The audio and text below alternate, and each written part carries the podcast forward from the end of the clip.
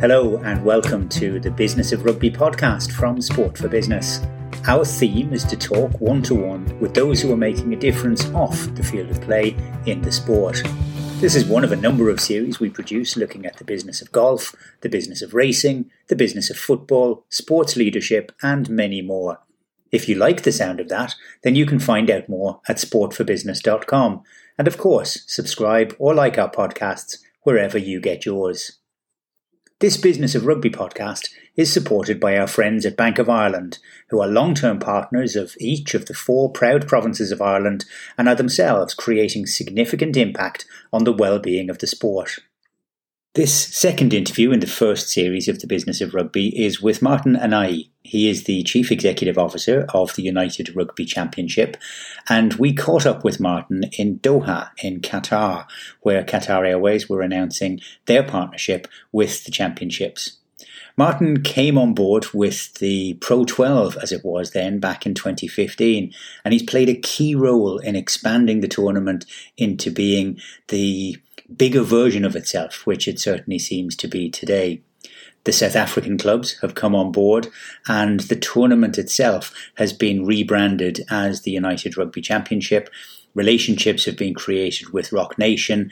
There is a very much more uh, youthful vibe to the competition, and he has played a key part in that. It's part of what we talked to Martin about today about the way in which rugby has to come together, has to expand the way in which it promotes itself, and has to be brave in terms of being confident enough to go out there in what is, of course, a very competitive sporting environment. So we kick off the interview anyway with Martin in the surroundings of Hamad International Airport in Doha. I hope you enjoy what he has to say, and I hope that you enjoy the rest of the interviews in the Sport for Business series. Great. Well, we're sitting here in Hamad International Airport with uh, Martin Anayi. He is the CEO of the United Rugby Championship the announcement today about the, uh, the, the, the, coming on board of Qatar Airways with the URC is a very big one and it sort of puts the tournament onto perhaps a more global scale. But we'll come to that. I just want to go back in time a little sure. bit first. Tell us a little bit about your personal story, about your your working in sport and where you've been that has brought you to this day. It's a big question. Yeah. Um, so where, I guess where to start, I, I played a really a reasonable level of rugby, uh, not to the not to the very highest level, obviously. Um, played for London Welsh for many years. Um, was up at Leeds uh, Tykes as well. Played a lot of my rugby in the Championship or National One. Um, but before that, really just just the passion for all sports, whether that's football, tennis. Um, those those two specifically. Um, but I'm one of those sporting geeks. I love it all, and Question Sport was my favourite program on TV, and Rugby Special was the second. So, yeah, it's it's been a passion of mine. And when I was going into my career, uh, I knew that you know, I just wasn't going to be the right level as a rugby player to do it uh, as a full time profession.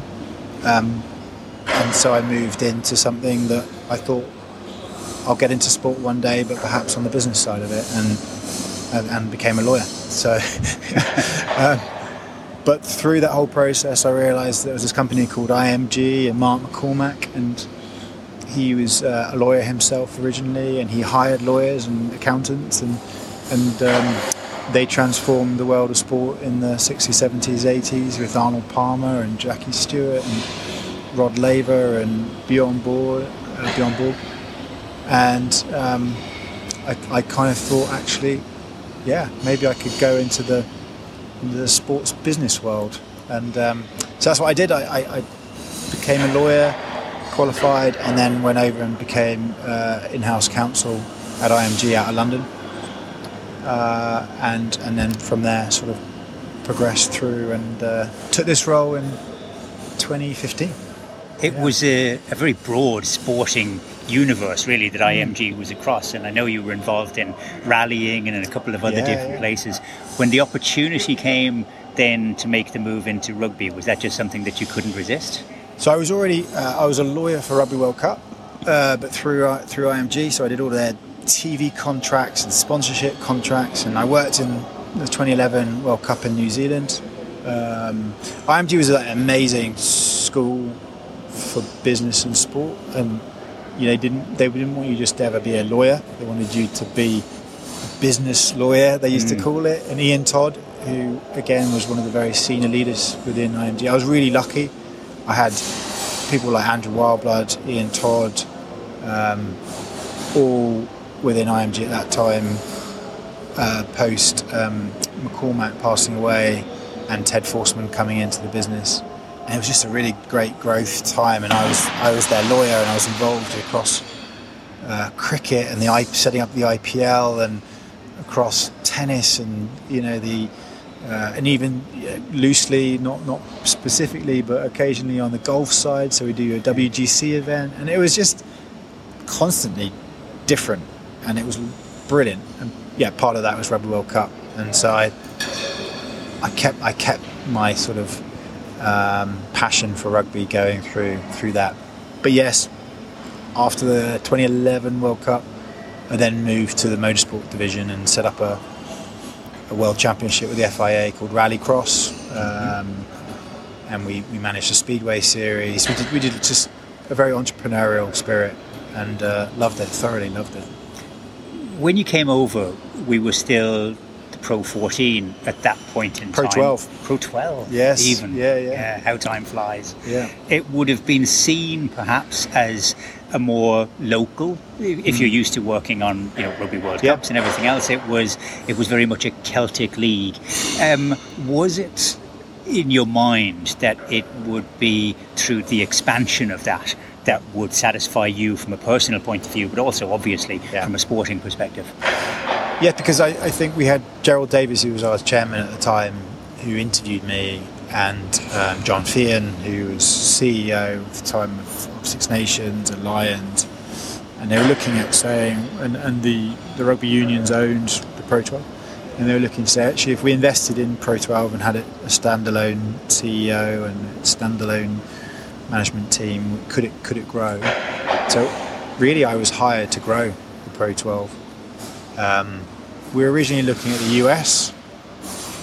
We opened up that conversation with the US and we, we went quite far down that road. Um, but at the same time, then South Africa as an opportunity came uh, came up and, and we committed to that angle. And that was with the Toyota Cheetahs from Bloemfontein, Free State, and the Southern King from, from Port Elizabeth. Um, and that became the Pro, Pro 14. So it was always expansion was sort of in the mind, and, and getting to the point where you could bring in the, the very best South African teams um, in the Sharks, Stormers, Lions, and Bulls was was was really the vision for the competition. Yeah. And having put all of those pieces of the jigsaw right beside each other, just as you go to actually push them mm-hmm. together, we get hit by a global pandemic. What yep. was it like? From an administration point of yeah. view, trying to manage in an area where there was no playbook. Nobody had yeah. been down this path before, and you were trying to expand globally at a time when the world was shrinking into our front rooms. Yeah, it's a really good point because as we were looking to expand, the world was was retracting um, and contracting, perhaps. But yeah, I, I, I think it's still threw up a lot of opportunity because we said, well, this is a bit of a reset. You know, we, we can't play at the moment, but if we do come back, of course, we're going to come back and we're going to. How do we make ourselves more resilient? How do we make the competition better? You know, we've got to look at format, we've got to look at how many teams there are, we've got to look at is there an opportunity for these South African teams who at that point were also not playing rugby. Um, so, whilst it was this unbelievable wrench and you know very very difficult. And to be honest even through last season we had uh, some ups and downs with COVID. Um, we, I think we came back stronger. I think we came back as a we, we were reincarnated as a better league because we had four of the best teams in the world. We had a better format in my mind. We had a league table 1 to 16 Uh, we had a straightforward knockouts into quarterfinals, semi-finals, and finals. Um, so whilst it was really, really tough, I think we came back stronger. Could those changes, would those changes have happened without COVID, but maybe you have taken longer? Yeah, I think that's exactly it. I think they would have happened at some point because if you think about South African teams, it was just becoming very, very difficult for them to play in Super Rugby across the time zones. And it was really that simple. It wasn't anything more than that. They, they, the, the players were away for such a long period of time and the games were being played out of peak time in South Africa 75% of the time. Whereas now they play in peak time 100% of the time. Um, travel is overnight and there's no jet lag. And so they stay connected to their families. Um, and that's a really key, key part of rugby in South Africa is the, is the family. Mm. So I think, it, to a certain extent, it, I, I believe it was always going to happen once we'd opened the door with the Cheetahs and the King, but it accelerated through COVID, I think. The the sport has always been very traditional, and when the URC exploded into our consciousness, even taking on, you know, a traditional format in, in the Pro 14, it had an edgier look to it. Mm. The graphics, the, the music, the relationship with Roc Nation, yeah. all of these things were something which looked very different to anything that we'd really seen before in rugby. From your point of view, was it difficult, was it challenging mm. to actually sell that idea yeah. of rugby as being more than 15 against 15 to, yeah. you know, perhaps maybe some of the more, the blazered, uh, you know, power brokers within the sport? Mm. It's interesting because we, we did we did take that approach. We said, you know, we don't want a logo that had a rugby ball in it or posts. We wanted it to be different. We wanted it to be um, hopefully broader in its appeal. We called it United Rugby Championship because we wanted people to feel welcome and inclusive. We had this diversity in the league of cultures and styles and languages, and we wanted that to become a selling point, not a thing that detracts from it so yes, I'm, I'm glad you say that because that's that's exactly what we were setting out to try and achieve. Because we didn't want to just be another rugby competition. We wanted to be the best we could be.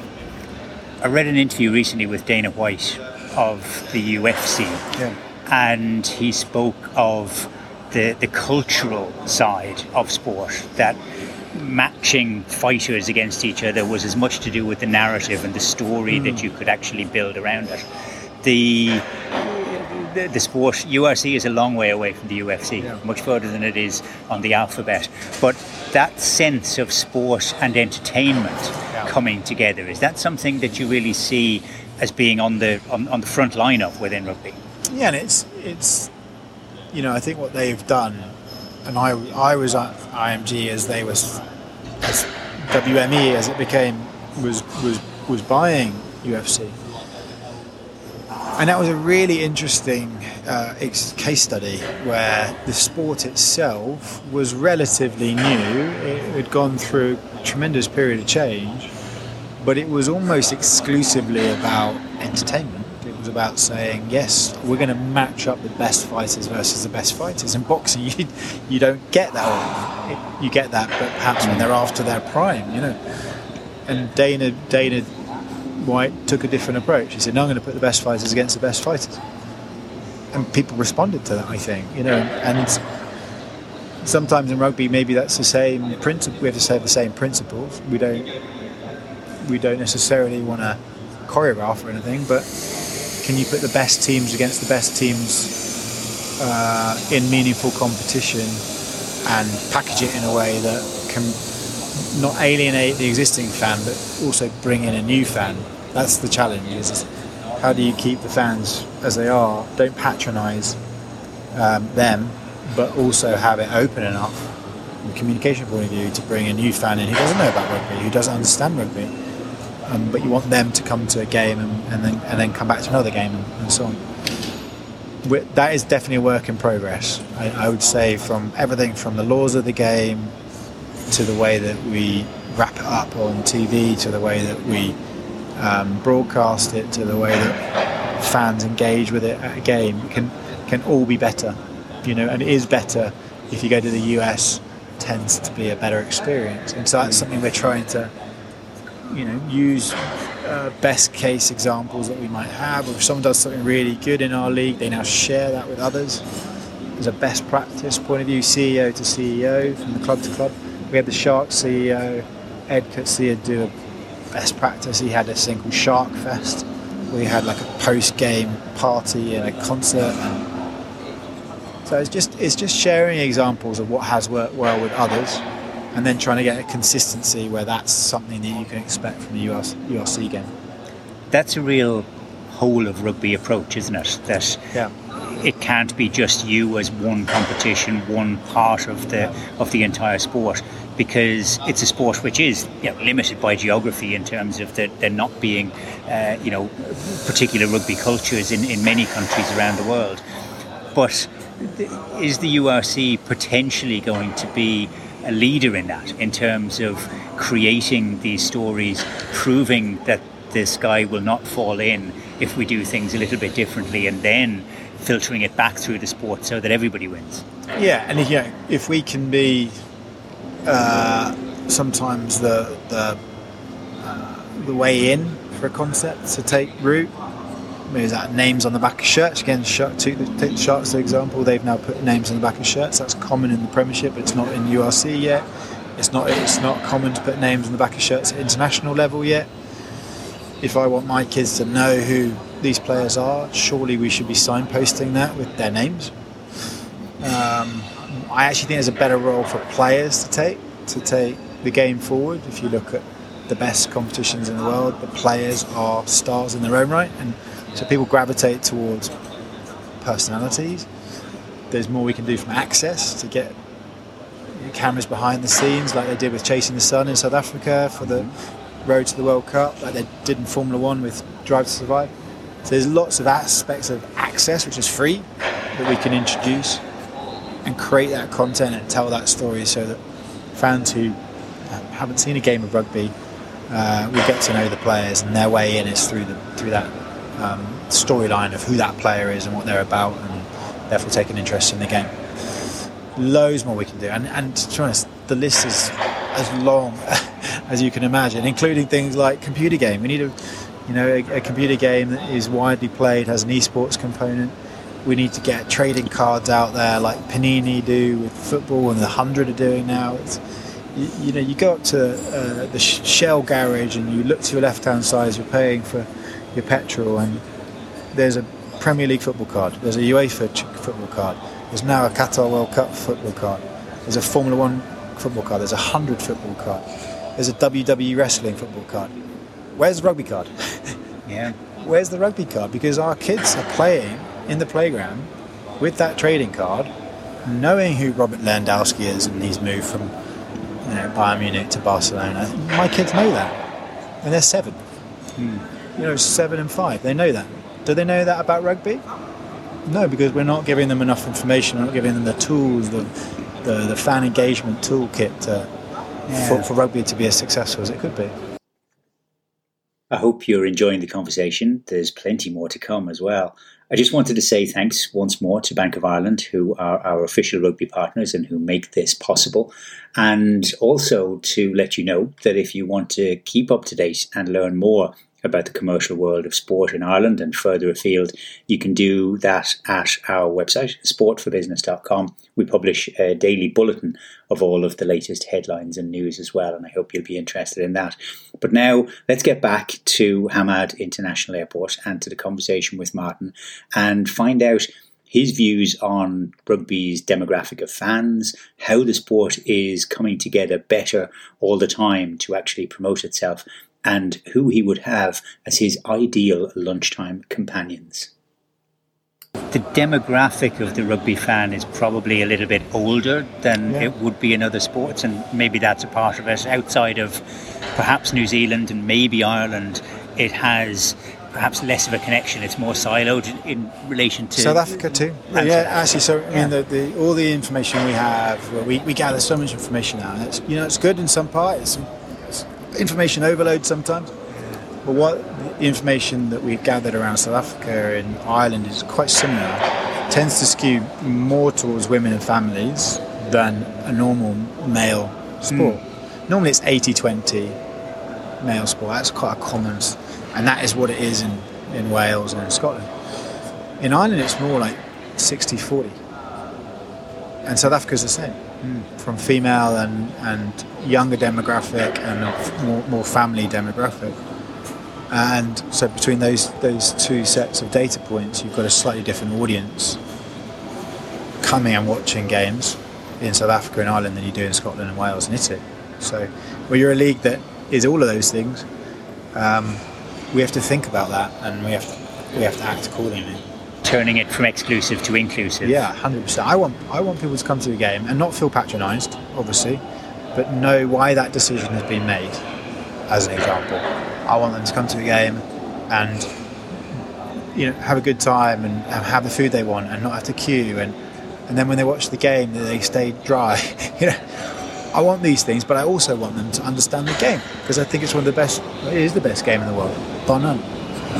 Um, and at the moment it's sort of a best kept secret you know to those insiders that have played it before and so on and that's how I got into American football in the NFL wasn't I've never played the game of American football but I played the Madden game when I was a kid and, and now I watch the behind the scenes uh, documentaries, Hard Knocks, All or Nothings. Uh, and of course, what do I then do? I then play fantasy and I watch watch games of, it, of the NFL. So, if that is my journey into a contact sport I didn't play, perhaps that's also a route in that we can bring a whole bunch of new fans that maybe did, haven't played the sport mm. into the game of rugby union. You said we, and we've spoken about rugby as a a whole of sport initiative. Um, are you collaborating much better now with the different yeah. parts from international to club, from uh, you know EPCR to URC? Yeah. Is it is it different now to where it was even back in 2015? Yeah, I mean, you know, from, right through from sharing office space with one another to weekly calls with Six Nations and with Premiership Rugby and and EPCR, which is the Champions Cup and Challenge Cup, uh, with our with our unions who are our shareholders. It's way more collaborative. I mean, hundred percent. There, there is not. We now we now have a, a leagues working group at World Rugby, which we didn't have before. So there's an official communication between World Rugby and the leagues, which didn't exist before. Um, so yes, it's it's a completely different kettle of fish than it was before. So even coming out of COVID now, even with the undoubted challenges which the sport faces, the additional competition which is coming from every single angle, you're optimistic. I am because I think at the heart of it, uh, whether that's at our final game in Cape Town, you know, Storms winning in their backyard, never won a major franchise title before, you know, to a you know, absolutely sell out, knockout crowd or whether that's the international at the weekends. Rugby is a great game. It's a beautiful game. It is artistic. There's strategy. There's physicality. There's speed. There's agility. There is still room for on the pitch for players of all sizes and shapes, colours, creeds. It is the most inclusive game in the world. Um, but we need to do a better job at selling it. We need to do a better job at marketing it. We need to be keep doing what we're doing to improve the safety of the players going forward. We need to improve the women's game. You know, there's still lots to do, but the reason why I say stay positive is at the heart of it, we're the, we're the best game in the world. And what you're doing is obviously having an impact because you've announced BKT as sponsor of the, the Northern Hemisphere within the URC. Um, we're here at the announcement of Qatar Airways as, as being a global sponsor. It feels a lot bigger than it mm. did when yeah. it was the Irish and the Scottish and the Welsh teams playing against each other. Hopefully, that's a sense of scale that we've tried to bring, you know, and, and we want our teams to be proud of the competition they play in, and we want it to be a best platform for them to uh, to aspire to whatever honours they want to aspire to play for their international team, but also for the Lions, win the Heineken Champions Cup.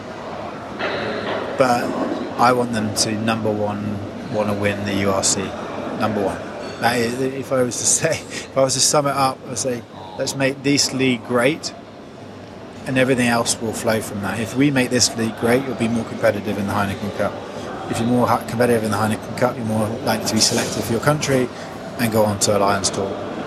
Um, to me, it should start at the league. It should be about winning the league first and foremost. And maybe that hasn't always been the case before. And so we, we had to elevate the league. We had to invest in the league. We have to get the league returning more back to them, so they can say, yeah, actually, you're right. Let's let's first and foremost let's focus on this. We started with your personal story of how you got into sport. I want to finish with a few personal questions as well, just to get to know Martin and I a little bit more. Um, first of all, your surname, Anayi. You've yeah. got a, a, a, more exotic background, I think, than many people might be aware of. Yeah, my dad's Iraqi. Uh, my mum's Irish. I look a lot more like my mum than I do like my dad. Uh, yeah, I grew up in the Middle East, so we're in Doha here. Actually, we had so my early years were actually in Qatar, uh, in UAE, UAE, in and then in, in Saudi Arabia. So um, yeah, not not what people expect sometimes, but uh, yeah, I'd say look a lot like my, my mum. Yeah, all, all the more interesting for that. Um, what was your earliest sporting memory? Uh, probably FA Cup uh, in '88 uh, I say I had I had probably had memories, sporting memories before that, but my the just most absolutely uh, fascinated by this FA Cup final, Liverpool Wimbledon. Um, Dave Beasant save, and I, I, I, I, the reason for that is I always wanted to be a goalkeeper. I was one of those weird kids who got uh, 101 great saves, not 101 great goals on VHS or Betamax. So um, I loved I loved everything about goalkeeping, and uh, so for him to make that save against John Aldridge in the final, and then for Wimbledon to go and win, uh, that was my that was the one that always stuck with me. About wow, this is insane. The old Wembley with the twin, you know, the, the, the uh, towers. Is it? Um, Out, yeah, so, outside outside of rugby, if I could give you a, a ticket, first class ticket, VIP to a single sporting event around the world, what would it be? Uh, it's a good good question. Actually, it's close to home. It's Wimbledon. I'm a big big tennis fan. I played tennis when I was younger. Uh, yeah, so I loved. I, I, as I say, I loved all sport, but uh, there's something so special about Wimbledon. And I was like every other kid, with like three weeks of summer, you know, I wanted to be a tennis player, and that was it. No one could convince me of anything else. So, and then it faded away again, so, as I forgot about tennis after Wimbledon ended. So, uh, so, but I still go back every year now. Yeah, love it. I absolutely love everything about it. Great. Tell us, uh, tell give us a book recommendation, a book that you've read recently that you'd that you'd recommend from a leadership perspective yeah, or just yeah. from an entertainment one. It's a good question. Uh, the score takes care of itself There's this sort of story about Bill Walsh and the um, San Francisco head coach. Um, he, and he had this incredible phrase the score takes care of itself, i.e., you look at all the details and you're methodical, and you, which is effectively the management style of Kaizen, which is continuous mm-hmm. improvement. And just, you know, you're just into every single detail without trying to micromanage. I think that's sort of the, the flip side of that management style is you're seen as a micromanager. Again, probably don't want to be that either, but you know, it's just a fascinating book, and mainly because I love the fact that he was a head coach and a general manager, and yeah. he took that on and became one of the most successful franchises in the history of the game. Um, he took that on because he knew that he could be better both. and I love that breadth to it. That's that was that was pretty cool. Not a micromanager, but certainly somebody with a very high degree of self confidence. We are here in Doha. I've got a table booked at a Michelin starred restaurant down in West Bay, looking out over the uh, over the Gulf. If I could invite three people to have lunch with you from the sporting world, yeah. and maybe one from beyond sport, yeah. dead or alive, no restriction. Yeah. Who would they be? George Best, Yeah, I had actually had the pleasure of meeting George Best once uh, in a pub. You imagine? Um, and just and then my stories of my parents uh, met in Manchester, and you know in, in that period of time when when, uh, when he was doing his thing for Manchester United. So I think there was just something about that story which I which I love, uh, and and his frailties and his insecurities and his the, the flip side to his character. You know, I think that's that's a really really really really interesting. I've also been completely obsessed with lots of people have with Muhammad Ali. Uh, from Rumble in the Jungle to Thrilla in Manila. Uh, when we were kings, that documentary was just insanely good. Uh, I thought that was something that I, you know, very very very few people in the world I, I just be completely in awe of. Uh, and he, he would definitely, definitely uh, be up there with that. Pro- probably the last one uh, would be actually would be Mark McCormack because I never met him, um, but he he inspired my life. I mean, generally, I mean, um, what they don't teach you at Harvard Business School. Uh, again, another interesting book. Uh, kind of changed changed my take on what I wanted to do in my life. Um, so I'd love to just ask him a whole bunch of questions. Okay, and that last one, one from outside of the world of sport, from Outside of- politics, the arts. Yeah, uh, probably politics. I'd say. I think um, I just it was a moment of hope for the whole world with Barack Obama. But at the same time, as my dad being from the Middle East, he made some pretty big errors and mistakes, and so great hope to hope being dashed. And I just I'd, I'd find it fascinating to pick his brains for a while. That sounds like a lunch which would extend into a dinner, and in fact, Yeah. a very, very long and cool, very wouldn't it? It's enjoyable fun. weekend. Wouldn't Yeah, it be it'd be great? Uh, let's see. I'm not we- sure maybe they'd get on though. To be fair. No, I'm not sure that we can organise it, particularly with the first three either. But um, Martin Anayi, look, it's been an absolute pleasure talking to you. Thanks very much for taking the time Thank for Sport you. for Business and our listeners. And the very best of luck with your ambitions and your hopes for the sport of rugby. Many thanks. I hope you enjoyed that conversation with Martin. It was a good look at the kind of thinking that has to go in behind the scenes in the sport. It's always about so much more than just what happens on the field of play. It would also, of course, be some lunch to actually attend alongside his chosen group of lunchtime companions. It was a real pleasure to chat to him. Our thanks to uh, to you for listening, and to Bank of Ireland for helping as our rugby partners to make what we do possible. You can keep up to date and catch up on all the latest news in our world on sportforbusiness.com. And I hope you'll join us again soon for the next in one of our Sport for Business podcast series. Thank you very much for listening.